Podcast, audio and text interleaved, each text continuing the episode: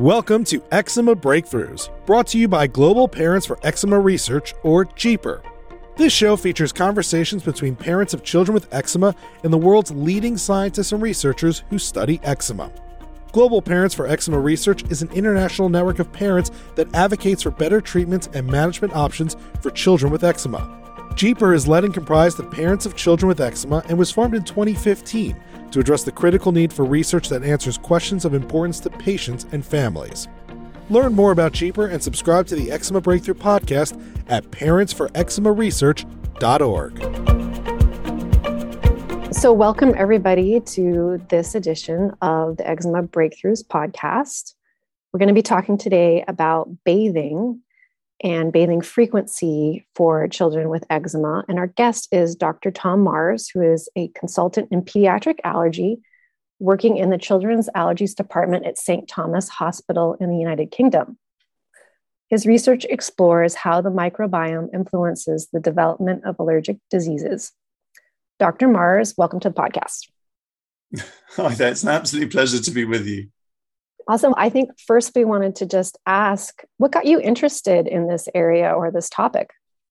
So, thank you. And I suppose the most important part is that uh, there's been a huge rise in allergies and in eczema across many parts of the world. And because it can't all be genetic, we haven't all had the mutation at the same time. There are lots of lifestyle factors that we're doing that we might not know about that do influence the rise of this group of disorders, which then on a positive slant means that there must be quite a lot we can do to then downplay these risks if we only know about them. So I think there's lots of opportunities for thinking how we could best engineer the future so that less children have such a challenging time when they're growing up. Yeah. And I think it's a preoccupation of parents to understand the why of eczema, because unless it appears right from the get go at birth, we're wondering why it develops and what prompted it, what was the trigger. And so, this type of research that's starting to get at that is, I think, really high priority for people and a, really high interest. So, we're excited to have you today. You make yourself crazy as a parent trying to figure that out. And because so many things can influence the appearance of eczema when a child is out in the world interacting with things it's just so hard to to make those connections and to really understand. Yeah. So and lots of the connections are unseen, aren't they? Because a lot of it is around the, the start of an emergence of an infection or even a throat infection and being generally under the weather can have a disastrous impact. And then if you Absolutely. add in the itch scratch cycle, whereby little ones are tired, they're frustrated, or they've they've got some material that's irritated them that's driven it much worse, and suddenly things have seemingly blown out of all proportion and, and there's no rhyme or reason for it. So I I really get that. And I think there's a lot about eczema that we can look at if we are really structured about it and we've got a large a large group of people involved in these studies. Because these you know flares of eczema come and go all the time. So you need a large number of, of people involved. But there's a lot of things that we've not really got a good window on understanding yet.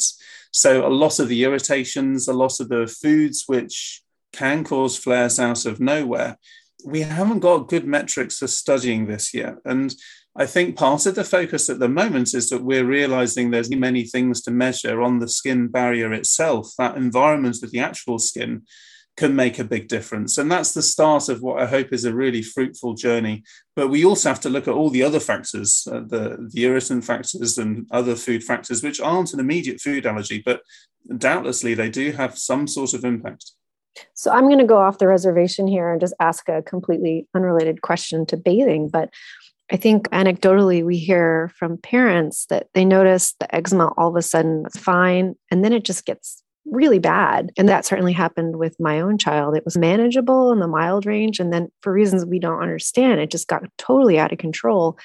And I think some of us have hypothesized that it's staph infection or not necessarily infection maybe but the staph comes in and makes the eczema like throwing fuel on a fire and causes it to get out of control. But it, it also seems to make the eczema less responsive to usual treatment. And we hear about gosh i'm going to forget the name of it but it, this sort of um, almost like a force field that the staph puts around itself to mm-hmm. protect. I forget what the name of that is. The biological a biofilm. biofilm that the staph okay. actually produces this biofilm that protects itself from being eradicated. And so I wondered if you could talk about that a little bit, given your background looking at the microbiome yeah. and skin yeah. and allergy. What's going on with interplay with staph, maybe that causes that?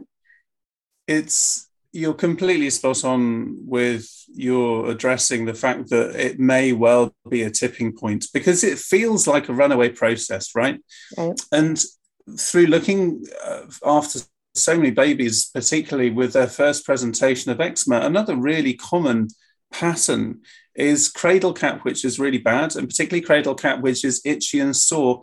And you can get the scales, that almost seems to descend. It's almost anatomical that it comes down and seems to descend over the torso, over the chest, and then lurks in the limbs as well. And that really does feel like something is spreading. And I think it's very difficult to disentangle what the bug may be or whether or not it's a chain of inflammation whereby the spread of the actual eczema, the, dermati- the dermatitis inflamed area is spreading as well mm. through these different anatomic regions. When studying the microbiome, they've done very nice studies to show the influence of Staphylococcus aureus, and there's no doubt that it rises very clearly at the time that there is a flare when you've got open, cracked, weeping skin, it's the best medium for a staphylococcus to grow. Right. And we know that there are lots of, from clinical practice, lots of different treatments which are either antibiotic creams or sort of bactericidal type washes, bleach baths, which are commonly used in uh, hospital settings, that can make quite a difference when already you've had a clear runaway process. Your question is much more delicate than that, which is about what is this turning point whereby we can start to see a tipping point coming. And that is so important and it's so difficult to study. Yeah. The studies have shown is that they can show big differences at the extremes. But when you're looking at a runaway process, and particularly on the skin, the challenge with the microbiome is what is living on the skin that makes a difference to the eczema and what is just a contaminant.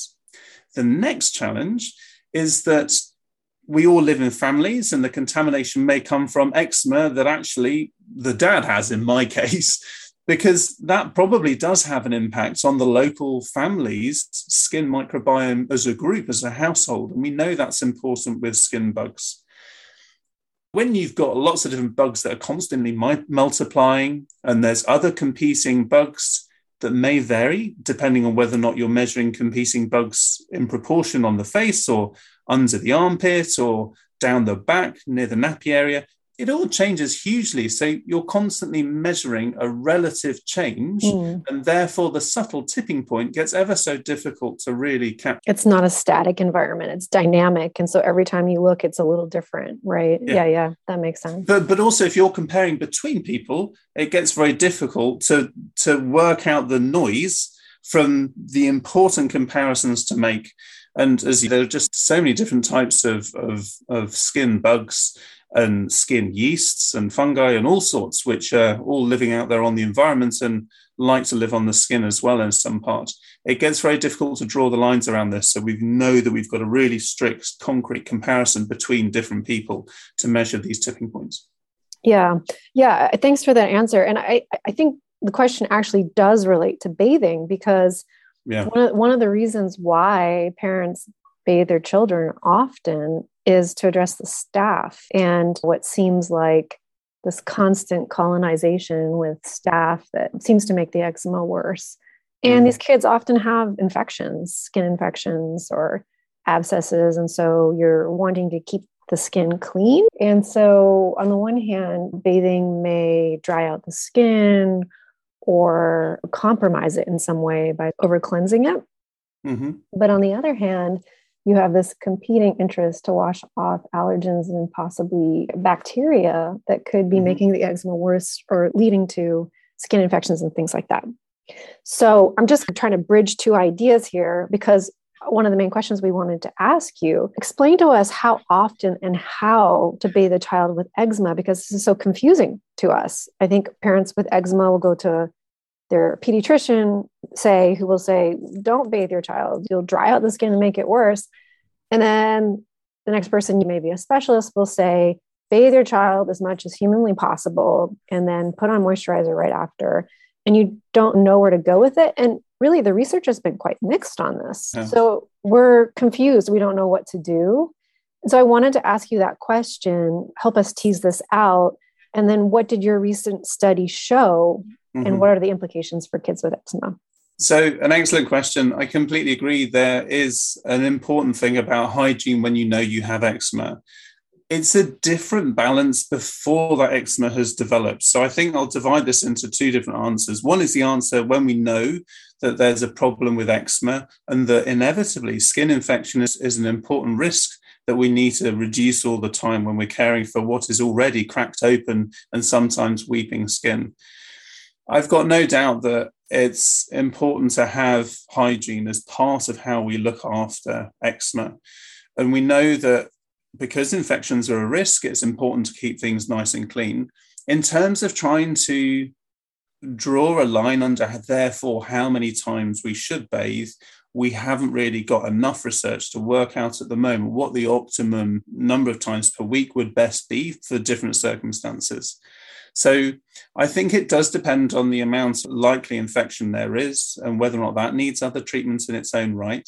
But it does seem intuitive that some sort of regular bathing uh, pattern would make sense. And one of the studies that you kindly highlighted was this study just from this last year which was looking at a range of children where 20 were randomized into a group where they were only bathing twice per week, and 20 were randomized to having twice a day bathing. So that'll be 14 times a week.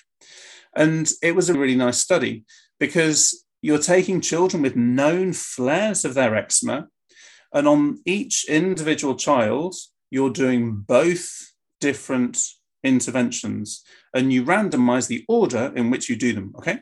So we call it a matched comparison where you've got one important person that you're doing both bathing strategies on. In the group one, they were doing the very frequent twice daily first. And then after two weeks, they switched to twice a week. And the other group did the other way around, where they started off with dry bathing. So they were just doing it twice a week and then went twice per day. And the studies, um, that study showed that there was a dramatic improvement, particularly in those groups of children who were bathing twice a day. So the message there seems to be if you have established eczema, if you've got an ongoing current flare of that eczema, bathing twice a day appears to help your skin improve quicker and the, the, authors point to various reasons why that might be. Part of it is potentially washing off staphylococci. So you're reducing the risk of further complicating infection of the skin. Part of what they discuss is that by constantly rehydrating the skin, you're giving a better medium for the creams to be absorbed. So maybe you're protecting the skin by allowing it to receive the treatment better. But at the end of the day, this is a small study, and exactly as you have just said, whether or not it's different different levels of eczema, whether it's Uh, different children with different ages, whether the eczema's in different body parts, whether they live in different countries. Is it in the summer and it's really humid, and infe- or maybe they're in the tropics, so infection is much more likely. Maybe it's not the same if you're in Iceland. There are so many things that are different, and a study with only 42 children in it is not enough one of the things as an analogist makes me just want more more information is, is the, the majority of these children were sensitized. So the majority of them had either food allergies or had some environmental allergy. And it's really begging the question, exactly as you said, is it better to cleanse the skin more often? And it probably is different if you've got a dust allergy from if you've got an egg allergy, probably, but we don't know. And actually, this is the kind of study where if we had 50 times more children in it, it would be fabulous to see how that would work in practice and whether or not it's as robust as they suggest, with twice daily bathing being a good option for established eczema. Yeah, that's such an interesting point about the sensitization and the different types of allergies because we hear, I'm, I hope I get this right, that through the skin allergies begin. And so it's this idea that if you're exposed to allergens through compromised skin, people with eczema or children with eczema, yeah. you're more likely to develop an allergy to that thing, whether mm-hmm. it be dust mites or peanuts or whatever. Mhm. So in that instance, you would want to maybe bathe. Mhm. I'm hypothesizing to get those things off your skin. Um, Yeah. But then, And you're completely right. But the skin barrier is ever so delicate when it's first been born. And one of the other byproducts, which is important at that age, is you're washing off the natural moisturizing factor that skin itself. What we found in the study that I did was if you take the 1,300 babies that joined our study, yeah, before they were randomized to eating lots of food or not eating lots of food, already there was a relationship where those children who were bathed more than once per week were more likely to have the early origins of eczema already there. Okay. And we're only talking about this observation of an association. What we were able to do was we were able to show that the more frequently children were bathed at three months of age, the more leaky their skin got. So if you're able to bathe just once per week, they had a baseline. If they were bathed twice per week, they were more likely to have a higher amount of water released. If they were bathed four times a week, seven times a week, even more than daily, they were much more likely to have higher water loss and drier skin. Okay. When we grouped all those children together, so we compared the baseline of only having once weekly bathing and we compared it to all the other children who were bathing more than weekly, we started to find a balance that said, hang on, all of those children are much more likely to have eczema when we put them all in one group. But it wasn't such a strong finding that we could say there's a bit more eczema if you do twice weekly bathing, but a lot more eczema if you do daily bathing, and even more if you do twice daily bathing. It wasn't such a strong association that we could show increasing steps at every single stage of the bathing frequency. We could say, look, we can point to increasing dryness as you bathe more often with your little baby. And we can show that when you're bathing more, that you're more likely to have eczema, but we couldn't show such a delicate association with every individual step. So I think there's different reasons for that. And I think that the children who potentially are bathed more, and it's very common in the UK to have a bathing routine, particularly with your firstborn. You spend ages in the bath with them and you read to them even at the age of four months. And I think that probably has taken the hygiene behaviors to a level where potentially it's had an impact. Based on your research and kind of what you, you just laid out, it seems like there's important windows here for these children that may require different approaches.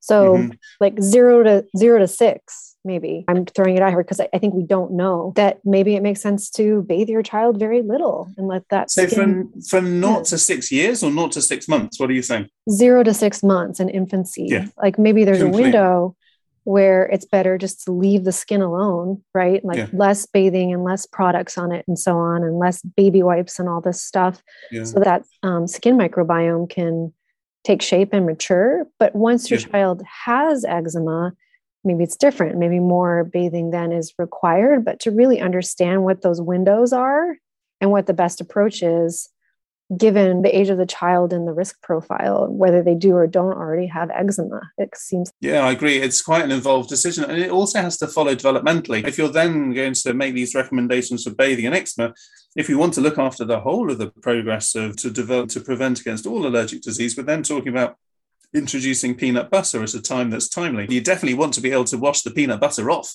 particularly if they've got to the stage where they're demanding at six months of age, they're pushing away the spoon and they want to grab it themselves and stick it in their eye. My goodness, it goes everywhere. So there are lots of practical developmental stages as well, whereas they get more involved in running around and putting their hands everywhere. Of course, it's the right thing to clean up. I think you're right trying to attune it so that we get what is a workable, a manageable, and realistic intervention so that then it can be compared is really important. And time periods really matter. One of the things mm. that was really great about the EAT study was that we had to be really careful about timing with regards to the developmental stage and the diet. And so that meant that we ended up with a very clean cohort of babies to be able to measure lots of different things. And ultimately, just to complete that story, we were able to show that where the babies were able to eat enough egg, they were protected from egg allergy. And if the babies were able to include enough peanut butter in their diet, they were protected from peanut allergy, similar to the LEAP study. So we have to think about the manageability of all of these different steps together in an ideal world. Yeah. Groundbreaking study. And I'll reiterate it again, even though I know we've dedicated two podcast episodes on this topic already, but it's so important to get the word out to parents on this because yeah, in yeah. the eczema community, we restrict diets to try and prevent yeah. eczema flares. And we have parents restricting their diets and kids on very restrictive diets early in life, it, it can set, set the child up for food allergies. So introducing those foods at the right time and carefully is so important. Thank you for bringing that up. I wanted to pause. We have a bunch of questions coming in here from parents okay. through our community. Claire Law asks shower filters, are they worth it? And any thoughts on whether those may help with bathing? And then bath additives, dead sea salt, bleach. What do we know about that? And any thoughts on whether that might help eczema? Or have you have you looked at that? So we haven't looked at the bleach bathing in particular ourselves. Overall, the it is the case that putting bleach in the bath does tend to dry out the skin again. So it's another thing where it's going to have a number of knock-on effects. And what might be right for one child isn't necessarily right for another child. So I think things like bleach baths are always going to be something of a medical intervention to be done when a professional is confident with this and they're recommending it for a particular scenario and a particular set of, of, circumstances. At the other end of the extreme, what you can buy down your local pharmacy must, the same as in the UK, be general bath emollient oil. And there was a BATHE study, B A T H E study that came out in the BMJ, you might be aware of, um, which is just, I think, three years old, that had 300 children using the oil, 300 not using the oil, and finding that it made absolutely no difference it was all washed off anyway. I am not familiar with shower filters. Tell me the joys of shower filters. I think the question here is related to probably hard water and whether or not it makes sense to soften water. To I'm soften guessing your- Claire's not on the line with this. She's posing it by uh, chat in our group. But did you want to? Because I think that's a really good question. Are you familiar with the hard water studies? Yeah, exactly. We did show that hard areas. So the EAT study was quite useful, as I said, about the tight time parameters. We also had children from all over England and Wales, and we were able to show that areas with higher calcium carbonate were more likely to have eczema. So that was borne out. And one of the things there is that because we've got the whole of the UK to look at, we can start to see these differences. You need to have enough children. You also need to have a great geographic area to make that to make those comparisons properly. So we had a, a study which Professor Carsten Flohr, one of the group, was able to put together a randomized control trial, and the results have just been published. There did seem to be a very marginal but non significant prevention with eczema for the babies first growing up, so that they had, I can't remember how many, it's something like um, 40 in each group who had a water softener installed and those who had the water softener installed, they were marginally but insignificantly more protected against developing eczema. But you would need a study that would have thousands and thousands of babies in it to be able to show and prove that it made a difference. And so, from an economic uh, point of view and the sheer disruption of putting all of these pumps in these houses, it wouldn't really be viable to go further and do it. But there is something in it. It's likely to be subtle and it may well work in relation to how the emollients are broken down and byproducts of creams and so on as well. And so there are areas of reasoning to follow further, but for just sticking by water softening alone isn't probably going to be enough to, to make a significant difference. It's not a home run. I do recall seeing a study, and correct me if I'm wrong, that when they actually did a sub analysis and looked at children with the a certain gene mutation, a filaggrin gene mutation. Yeah. I believe they found a greater effect with addressing hard water in that group, which was interesting. That is interesting. Um, yeah. I hadn't come across that. No, I'd, I'd be interested to see that. Yeah. Mm. Another question here from Deborah Horkavy in Illinois. She says, I always get mixed information on bathing. I bathe my son because he loves to be in the bath and he forgets about his itch when he's in there. Sometimes a two hour bath. Yeah, I think some of us observe that when you have a, a child that's super itchy, it's really hard to find things that distract them mm. enough to mm. keep them from itching. And bathing seems to be one because it I agree. quells. So any comment on that just as a yeah. itch management? I think when you start to look into, well, what would be the perfect thing that ideally everyone must do in order to get the best out of bathing, it gets really difficult. You realize suddenly that the water temperature makes a difference. How long they spend in the bath makes a difference. How you dry them afterwards makes a difference. Do you put emollient straight on? Do you do emollient and steroid? Do you do steroid before the emollient? You start to realize you're always talking of a package of measures, all of which might actually have an influence. I think it is really difficult because people have clearly been trained in different ways through different centers, and a lot of this is on preconceived ideas of what is normal. Mm. So I completely concur with the question. I think it's really frustrating to be told different things that are slightly different. And at the end of the day, you've got to look after your child, and distraction itself is a really key part of looking after eczema. When there's distress going on and it's so difficult, I, I completely agree. That's in itself, it's got its own measures and uh, its own benefit. Okay, great. Thank you for that answer. We've talked a little bit about this ritual of bathing and moisturization, which is the mainstay of eczema management, especially in kids. There's interesting research on the topic of moisturization, actually. There are two big studies that recently came out looking at intensive moisturization in infancy as a way to prevent eczema.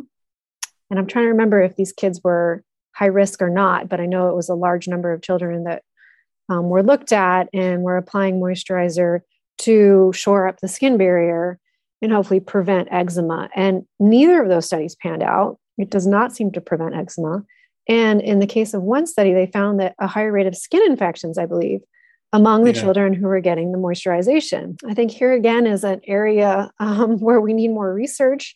But yeah. and then you have also the issue you're you work in the area of allergy but there's some speculation that a parent unwittingly may be smearing allergens on their child through these moisturization rituals because mm. unless they have pristine, clean, uncontaminated hands, they're constantly touching their child's skin with things that you find throughout the household, maybe even allergens. I know this is a long winded question, but any sort of thoughts or any thinking on moisturization and on how to do that in the best way? And is this mm. just again another timing question where less is more in infancy, but later on, if a child develops eczema, perhaps then it makes more sense?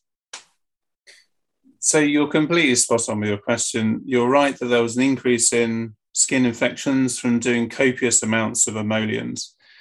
I think the sensible and then you're right also about the inadvertent exposure to food. So that was also a neat study analysis. So again, observational, but showing that the more frequently that you put on moisturizer independently, that related to an increased risk if you're doing it more frequently of developing food allergy later. So you're spot on correct. The main thrust therefore has to be try to do things in a reasonably clean way as possible. And the benefits of doing moisturizing after a bath are that, yeah, sure, you've already got the skin nicely hydrated. And so, therefore, doing emollients at that stage might seal it in to some degree. It's also the case that you can bet your bottom dollar their skin's going to be really clean, your hands are going to be really clean, and it's a great time to safely apply whatever you like. So we tend to recommend creams. There's some medical creams whereby they've only got very clean, basic ingredients in them. That they don't have lots of obviously the perfumes and the alcohols and everything else, which generally makes eczema sore. It needs to suit the skin type. So I think it has to be a balance of cleanliness, doing what's necessary to make it feel you know appropriate as far as the child is happy and you're happy is is the best thing and to try to avoid food based oils and try to avoid if you want to do the massage that's absolutely fine but doing that again with some sort of ideally pump based cream if you're going to use a thinner cream because you're less likely to dip skin biome bacteria into it into a pot and then spread that around it's, it's likely to be cleaner if you're doing it for some sort of dispensing pump yeah great point if you are regularly applying moisturizer to your child's skin, go for the pump. The, the tub yeah. can easily get contaminated. Keep the hands clean, use a pump. Those are great tips. Question coming in here from our uh, another parent, Angela Tiru in Connecticut. She asks, healthy skin has a slightly acidic pH. Would it be beneficial to have a bath with a slightly acidic pH? And I know this was not within scope of your study, but throwing it out there to see if you have thoughts. Yeah, that's really interesting, isn't it? We don't know. We do not know. So, a marginal change in pH is going to be quite difficult to show a clinical effect that we can measure with an enough, you know, with a manageable number of patients. Yeah, a really good point. Thank you so much for this interview. It's been super interesting and also really appreciated for the research that you're doing. This question of how to bathe a child with eczema has been there for ages and it's mm. remarkable we don't have the answer. I appreciate the stead of the work that you're doing and look forward to seeing this new research work that you have planned. Listen, I think what you're doing is great. It's a great to have an opportunity to contribute. So thank you very much. Thank you. And thank you, everyone, for being part of this episode of the Eczema Breakthroughs podcast. You've been listening to the Eczema Breakthrough podcast. To learn more and join Global Parents for Eczema Research or to subscribe to this podcast, please visit us at parentsforeczemaresearch.org. And if you enjoy our podcast, consider supporting it with a tax deductible donation through our website. We depend on listeners like you to keep producing high quality, science based episodes. Thank you, and we'll see you next time on the Eczema Breakthrough Podcast.